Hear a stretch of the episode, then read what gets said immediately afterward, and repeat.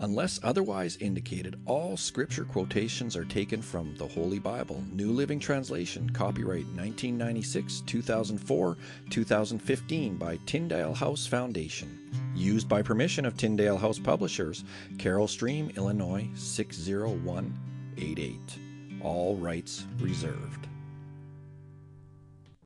Well, hello there, and welcome to Bible in a Year with Bill. Today is July 13th. We're on day 194 of our journey through the Word. Thanks for joining me. You are joining me here in my makeshift cubby basement studio hole.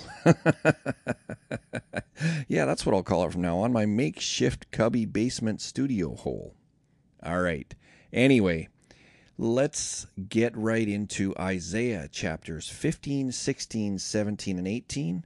And then we're going to finish off with Hebrews chapter 10. All right, so here we go. Isaiah chapter 15. This message came to me concerning Moab. In one night the town of Ar will be leveled, and the city of Kir will be destroyed. Your people will go to their temple in Dibon to mourn. They will go to their sacred shrines to weep. They will wail for the fate of Nebo and Medeba, shaving their heads in sorrow and cutting off their beards. They will wear burlap as they wander in the streets. From every home and public square will come the sound of wailing. The people of Heshbon and Elealeh will cry out. Their voices will be heard as far away as Jahaz. The bravest warriors of Moab will cry out in utter terror. They will be helpless, helpless with fear. My heart weeps for Moab. Its people flee to Zoar and Eglath Shalishiyah. Weeping, they climb the road to Luhith. Their cries of distress can be heard all along the road to Horonaim. Even the waters of Nimrim are dried up. The grassy banks are scorched. The tender plants are gone. Nothing green remains. The people grab their possessions and carry them across the ravine of willows. A cry of distress echoes through the land of Moab, from one end to the other, from Eglaim to Beer Elim. The stream near Dibon runs red with blood, but I am still not finished with Dibon. Lions will hunt down the survivors, both those who try to escape and those who remain behind. Isaiah chapter 16. Send lambs from Sela as tribute to the ruler of the land. Send them through the desert to the be- mountain of beautiful Zion. The women of Moab are left like homeless birds at the shallow crossings of the Arnon River. Help us, they cry. Defend us against our enemies. Protect us from their relentless attack. Do not betray us now that we have escaped. Let our refugees stay among you. Hide them from our enemies until the terror is past. When oppression and destruction have ended and enemy raiders have disappeared, then God will establish one of David's descendants as king. He will rule with mercy and truth. He will always do what is right and be eager to do what is right. We have heard about proud Moab, about its pride and arrogance and rage. But all that boasting has disappeared. The entire land of Moab weeps. Yes, everyone in Moab mourns for the cakes of raisins from Kir Hareseth. They are all gone now. The farms of Heshbon are abandoned. The vineyards at Sibmah are deserted. The rulers of the nations have broken down Moab, that beautiful grapevine. Its tendrils spread north as far as the town of Jazer and, trail, and trailed eastward into the wilderness. Its shoots, its shoots reached so far west that they crossed over the Dead Sea. So now I weep for Jazer and the vi- vineyards of Sibmah.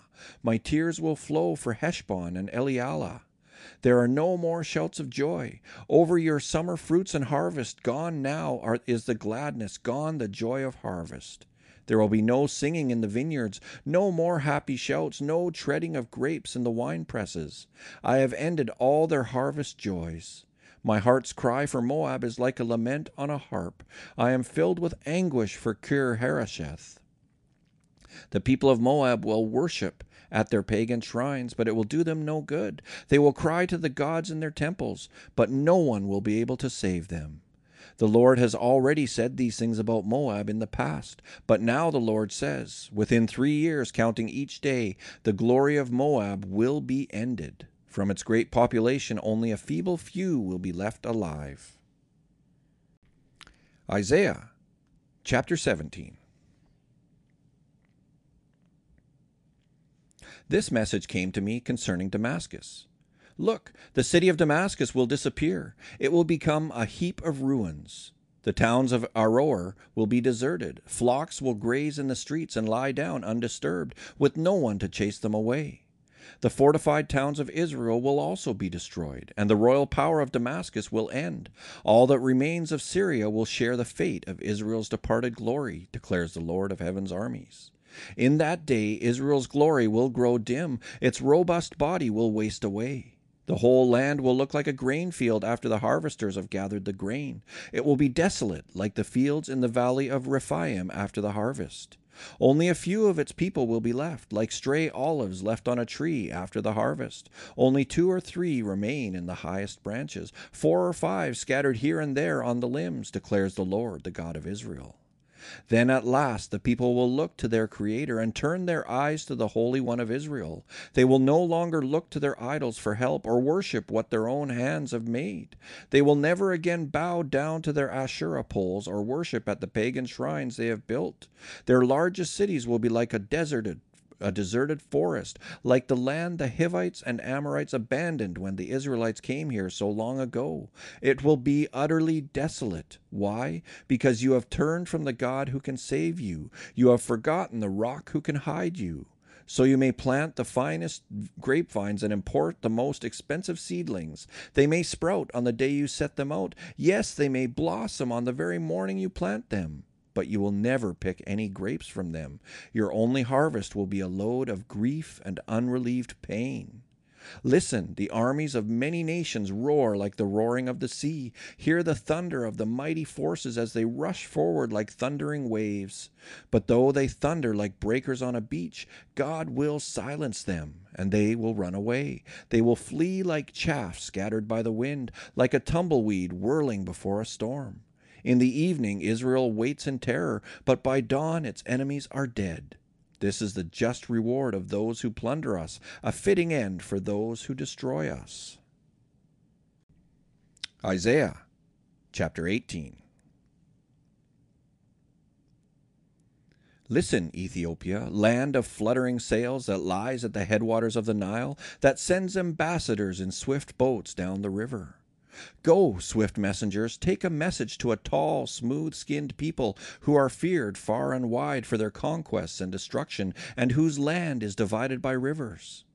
All you people of the world, everyone who lives on the earth, when I raise my battle flag on the mountain, look. When I blow the ram's horn, listen. For the Lord has told me this I will watch quietly from my dwelling place, as quietly as the heat rises on a summer day, or as the morning dew forms during the harvest. Even before you begin your attack, while your plans are ripening like grapes, the Lord will cut off your new growth with pruning shears. He will snip off and discard your spreading branches. Your mighty arm will be left dead in the fields for the mountain vultures and wild animals. The vultures will tear at the corpses all summer. The wild animals will gnaw at the bones all winter. At that time, the Lord of heaven's armies will receive gifts from this land divided by rivers, from this tall, smooth skinned people who are feared far and wide for their conquests and destruction. They will bring the gifts to Jerusalem, where the Lord of heaven's armies dwells. Hebrews chapter 10 The old system under the law of Moses was only a shadow, a dim preview of the good things to come, not the good things themselves.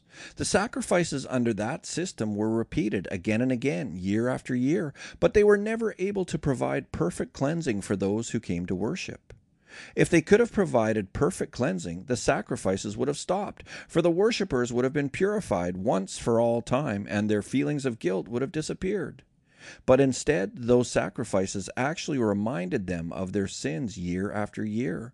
For it is not possible for the blood of bulls and goats to take away sins. That is why when Christ came into the world, he said to God, You did not want animal sacrifices or sin offerings, but you have given me a body to offer. You were not pleased with burnt offerings or other offerings for sin. Then I said, Look, I have come to do your will, O God, as is written about me in the Scriptures. First, Christ said, You did not want animal sacrifices or sin offerings or burnt offerings or other offerings for sin, nor were you pleased with them, though they are required by the law of Moses. Then he said, Look, I have come to do your will.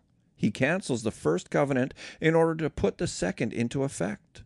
For God's will was for us to be made holy by the sacrifice of the body of Jesus Christ once for all time. Under the Old Covenant, the priest stands and ministers before the altar day after day, offering the same sacrifices again and again, which can never take away sins. But our high priest offered himself to God as a single sacrifice for sins, good for all time. Then he sat down in the place of honor at God's right hand. There he waits until his enemies are humbled and made a footstool under his feet. For by that one offering he forever made perfect those who are being made holy. And the Holy Spirit also testifies that this is so, for he says, this is the new covenant I will make with my people on that day, says the Lord. I will put my laws in their hearts, and I will write them on their minds. Then he says, I will never again remember their sins and lawless deeds. And when sins have been forgiven, there is no need to offer any more sacrifices. And so, dear brothers and sisters, we can boldly enter heaven's most holy place because of the blood of Jesus. By his death, Jesus opened a new and life giving way through the curtain into the most holy place. And since we have a great high priest who rules over God's house, let us go right into the presence of God with sincere hearts, fully trusting him. For our guilty consciences have been sprinkled with Christ's blood to make us clean, and our bodies have been washed with pure water. Let us hold tightly without wavering to the hope we affirm, for God can be trusted to keep his promise. Let us think of ways to motivate one another to acts of love and good works, and let us not neglect our meeting together as some people do, but encourage one another, especially now that the day of his returning is drawing near. Dear friends, if we deliberately continue sinning after we have received knowledge of the truth, there is no longer any sacrifice that will cover these sins. There is only the terrible expectation of God's judgment and the raging fire that will consume his enemies. For anyone who refused to obey the law of Moses was put to death without mercy on the testimony of two or three witnesses. Just think how much worse the punishment will be for those who have trampled on the Son of God and have treated the blood of the covenant which made us holy as if it were common and unholy, and have insulted and disdained the Holy Spirit who brings God's mercy to us. For we know the one who said, I will take revenge, I will pay them back. He also said, The Lord will judge his own people. It is a terrible thing to fall into the hands of the living God. Think back on those early days when you first learned about Christ. Remember how you remained faithful even though it meant terrible suffering. Sometimes you were exposed to public ridicule and were beaten, and sometimes you helped others who were suffering the same things.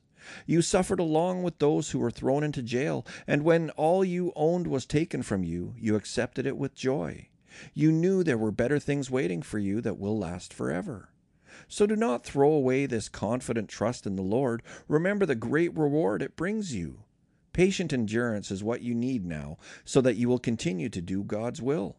Then you will receive all that He has promised. For in just a little while, the coming one will come and not delay, and my righteous ones will live by faith. But I will take no pleasure in anyone who turns away.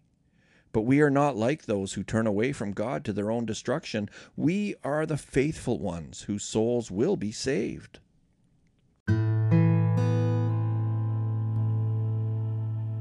And so, Heavenly Father, I pray that you would bless the reading of your word today. Thank you for your word. Let's spend a minute and go back to being a teenager again. You just got caught. There's a knot in your stomach. Your mom found out that you lied to her about where you were last night. Will you lie again or will you confess? What if you could see how worried sick your mom was last night? Would it change your decision about whether or not to lie? Those of us who are parents can definitely relate, and even today, I feel a stirring of guilt for that one time that comes to my memory. Sin doesn't just affect us, it affects everyone around us. If we could see the way our sin hurts those who love us, we might pause before making the same decision again.